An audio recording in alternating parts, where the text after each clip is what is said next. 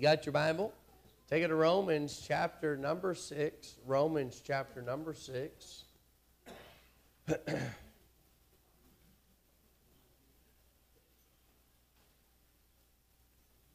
going to introduce to you, uh, seven, I'm sorry, introduce to you, uh, again, going over what we've talked about uh, justification, sanctification. Sanctification is a process, um, it takes time for you to get things right. Um, and, and he is, I'm going to try my dead level best to, uh, to give you what the scripture's saying.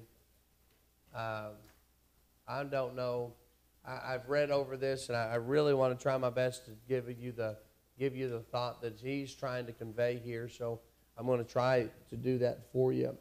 In in in Romans chapter number seven, and we'll read the first six verses there in just a moment. But he uses marriage as an illustration.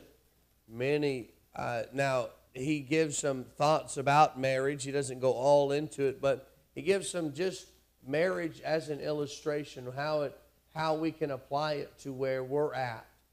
Um, we've been talking again. We've been talking about being dead. Uh, Christ conquered death. Uh, he conquered hell and he conquered the law. And so, as we look at this, we're going to talk about the authority of the law. What does the what does the law have authority over today? Many times in the Old Testament, that was that was their gauge. They, they lived their life by the law. We understand this, and as we go through life, the law is still here. It did not, Christ did not do away with the law.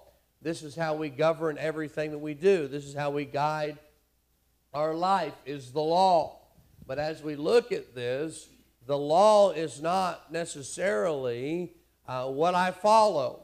I don't, I don't, uh, my, my, as a Christian, I've always heard, I heard people say this, that life and uh, Christianity is just a bunch of rules, uh, just a bunch of do's and don'ts. But if you look at this, and we'll talk about this specifically today, Christian life, our Christian life, should not be just a list of do's and just a list of don'ts. And I, to be honest with you, Christian, if you're living your life like that right now, it's a very shallow Christian life.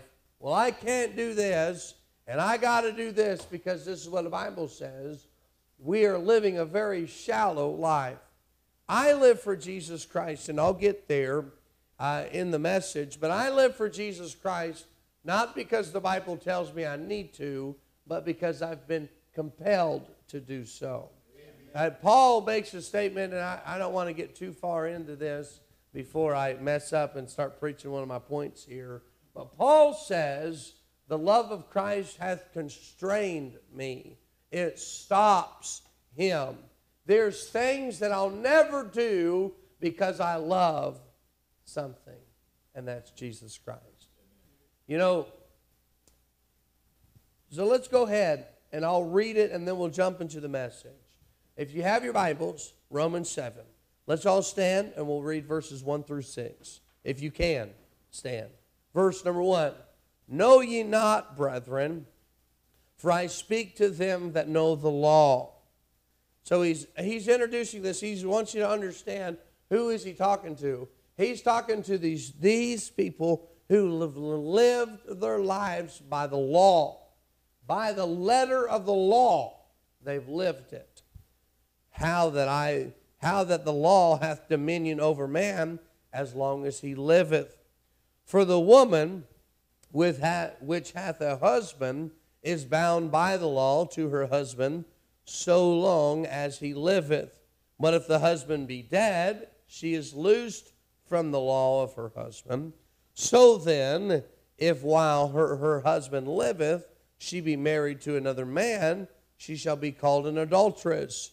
But if her husband be dead, she is free from the law, so that she is no adulteress, though she be married to another man. Wherefore, my brethren, ye also are become dead to the law by the body of Christ, that ye should be married to another, even to him who raised from the dead, that we should bring forth fruit unto God. For when we were in the flesh, the motions of sin which were before the law did work in our members to bring forth the fruit unto death.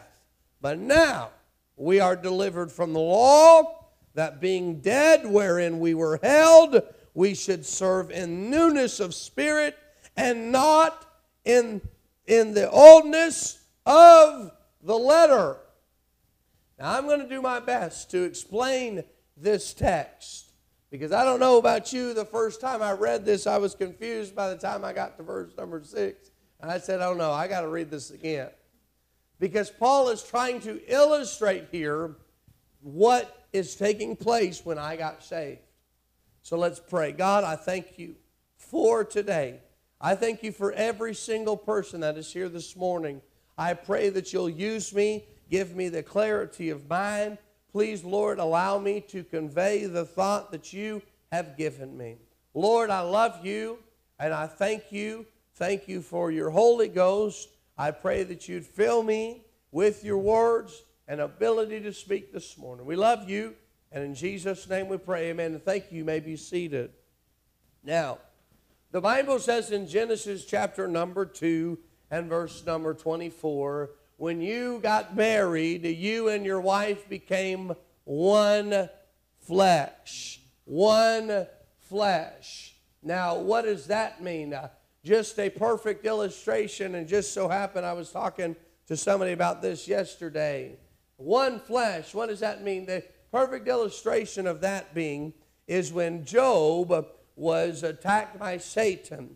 Satan came to God and said, Can I attack Job? And God says, I'll let you attack Job, but you can't touch him. So Satan goes down to Job's material goods and his family, his sons, and he takes everything from him. Satan takes his, his, his donkeys, he takes his his sheep, he takes his oxen, and he, uh, he works in somebody to do that. And then he kills his children. But then here he sits, after this has all taken place, his wife comes to him and says, Why don't you just curse God and die? Get it over with. And Job says, I'm not going to. In his integrity, the Bible talks about, he did not sin in that first chapter of losing everything he had. But I say all that to say this is that Job married his wife and they became one flesh. And so God allowed Satan to destroy everything he had, but he couldn't touch Job. And so at the end of the day, when, when Satan was done messing with Job and Satan was done tempting Job and, and attacking Job, do you know who was still alive at the end of that event? Was Job and his wife. Because when two get married, they become one flesh. They become one flesh. And, and here, here he is. He's given illustration. And you say, why did you say all that? Because here in Romans chapter number 7, he is giving the law. The law was that if you got married, your spouse died, you were allowed to remarry. That's what the law was. And if you remarried and your spouse wasn't dead, then that was called what the Bible he called an adulterer. So then the other thing that Christ came in, in Matthew chapter 5, Matthew chapter number 19, Christ says there was a, a second, there was two things, two physical things that could happen that would allow you a release to be able to get a divorce. One is a death. It's the death of your spouse. Number two is your spouse is unfaithful. And Christ allows that as a way of divorce. But as he look at this, this is not, he's not talking about marriage. He is talking about wants us to understand that when, when, when you are married to your spouse, you belong to your spouse. I, look, there, you know what stops me from going down the road and trying to find another woman? My wife does.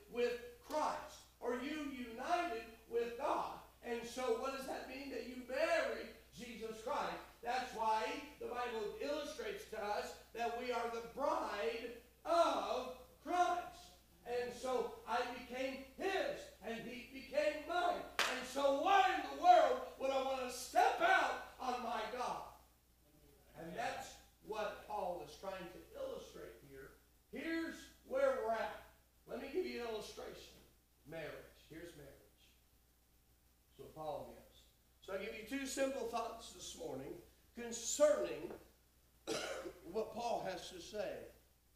Number one is we died to the law. In verse number five, uh, verse number four, if you'll look there with me. Verses one through three is the verses I just got done explaining to you what he was talking about, why he did that. Then he wants us to understand that we died to the law. Wherefore, my brethren, ye also became dead to the law by who? By the body of Christ, that ye should be married to another. That's none other than Jesus Christ, even to whom, even to him who raised from the dead, that we should bring forth fruit unto God. When, when you were lost, verse number five, for when we were in the what? The flesh. What is the flesh?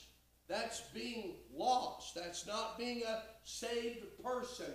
When I was in the flesh, the Bible says, the emotions of sin, which were by the law, did work in our members to bring forth fruit unto death.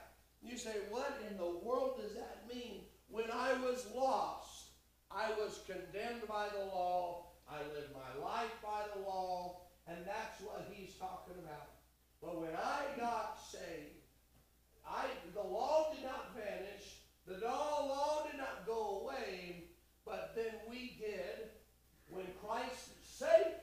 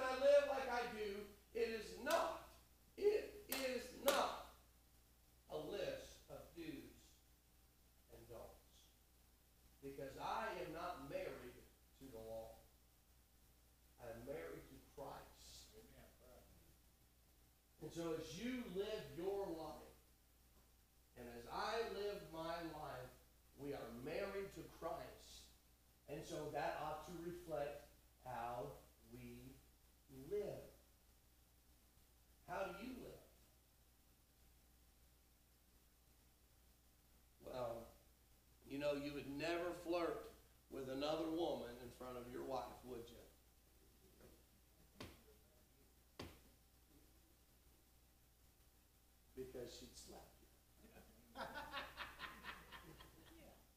and you ought not do it behind her back either. Who am I married to? Jesus. Why in the world do you want to flirt with sin? Why in the world do you want to flirt with wrong? Because look, I'm not married to that wrong. I'm not married to them. I'm married to Jesus Christ. You say that's not this is exactly what this verse is teaching us is when I became saved, I became united in Christ. We were under the authority. Look, when I was lost, I was under the authority of God's law. And I was condemned by the law. But when I trusted Christ to be my Savior, the law, just as we died, we died to the flesh. We died to the law. We died to the flesh. Romans chapter 6 and verse 1 through 10. How we died to the flesh. We died to the law. The law did not die. We died. When we trusted Christ, we died to the law, but it was in Christ. We arose from the dead and now are married to Christ to live a new kind of life. Before salvation, we did right because of the law. But now being saved, I do right because of grace. Because I love somebody. in verse number 5. Look at verse number 5, if you will. The Bible says in verse number 5, For we were in the flesh, go down to the last statement. He says, We bring forth fruit unto who?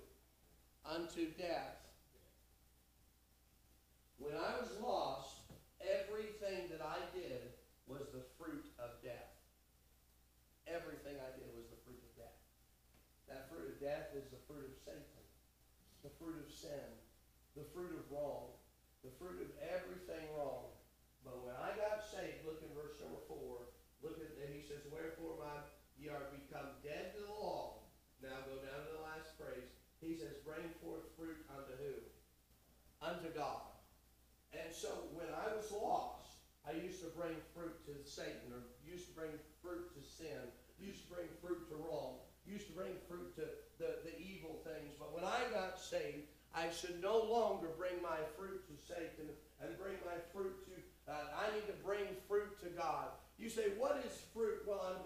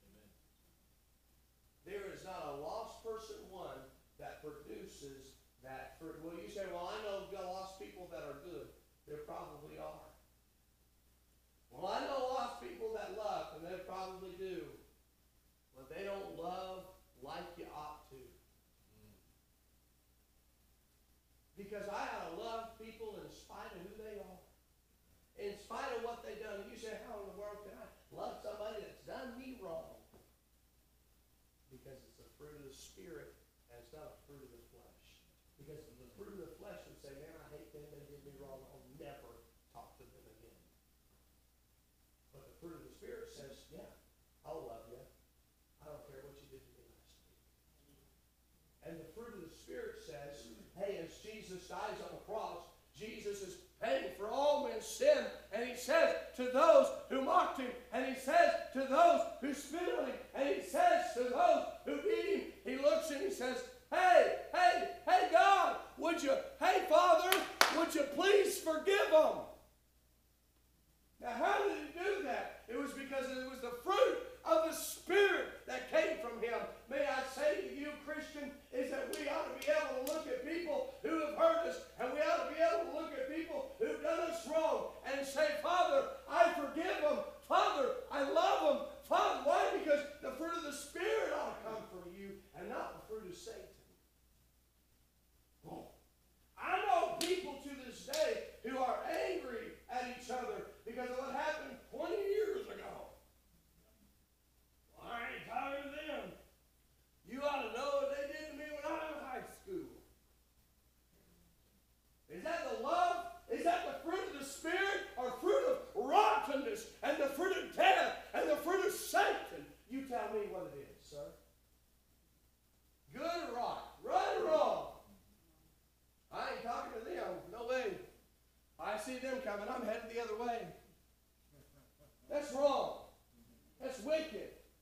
That's sin. And that's not the fruit of the Spirit. Fruit of the Spirit or fruit of Satan? What is your life producing? Because this is what he said. This is what Paul is saying. I'm not married to the law. And I'm dead to the law. I'm married to Christ. There ought to be a certain way a Christian acts. Because they're not married to the law. That's why the Bible says, if Jesus told his disciples, he said, hey, if somebody slaps you in the face, tell them, hey, here's the other cheek, you want it too? That's why he said, he said, hey, hey, God, hey, Jesus, how many times should I forgive somebody? Well, you know, once. That's not what God said. Why don't you go ahead and forgive him 70 times 7? Over and over and over again, you're supposed to forgive them. But I'm going to tell you this you'll never forgive people. You'll never love people. You'll never do right to people unless you have the fruit of the Spirit bursting from you. Because a rotten tree doesn't produce good fruit.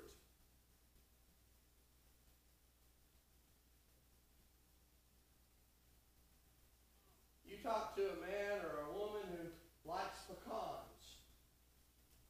A good pecan tree produces good pecans. A bad pecan tree produces pecans nobody wants to eat. Am I producing fruit that they want to eat or they run from? I don't want any part of that. I'm dead to the law. I'm dead to the law. So number one, I died to the law. But our motivation for living right isn't the law. It's God. It comes from God. Number one, we died to the law. Number two, we are delivered from the law. Look at verse number six. I hope that I've helped. I hope that I've explained this verse as the best that I can. Verse 6. But now we're delivered from the law, that being dead wherein we were held, that we should serve in the newness of spirit and not in the oldness of the letter. What's the oldness of the letter? The letter of the law.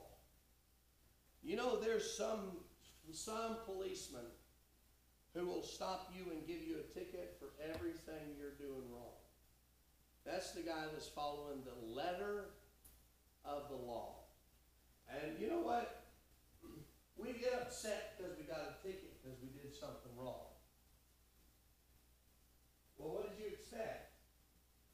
Well, I'm mad. He shouldn't have wrote me a ticket. Well, what was you doing wrong? People have got this mindset that police are bad. Police aren't bad. They help us. The police lives are important. And those things that they, they govern is the law trying to help steer us in the right direction. But I'm here to say to you, that's those men that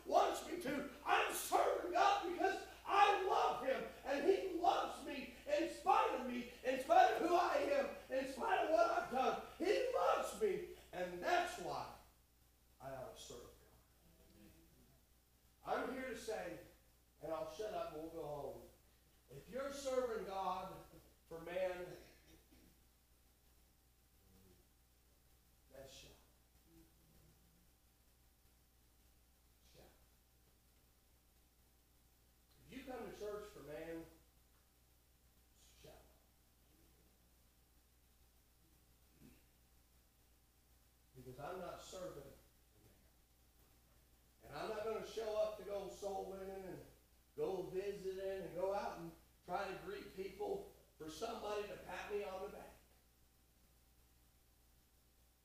I'm not doing it for that. I'm doing it because that's what I'm supposed to do.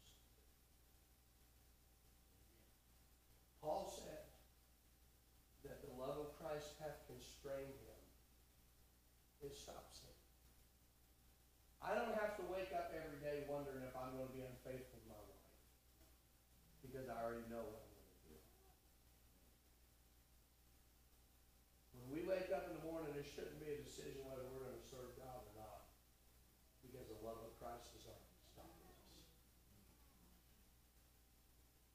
Our love for Him and His love for us ought to stop us from doing wrong. We died to sin. We died to the law. Law cannot exercise authority over a dead person, can they? Dead to the law.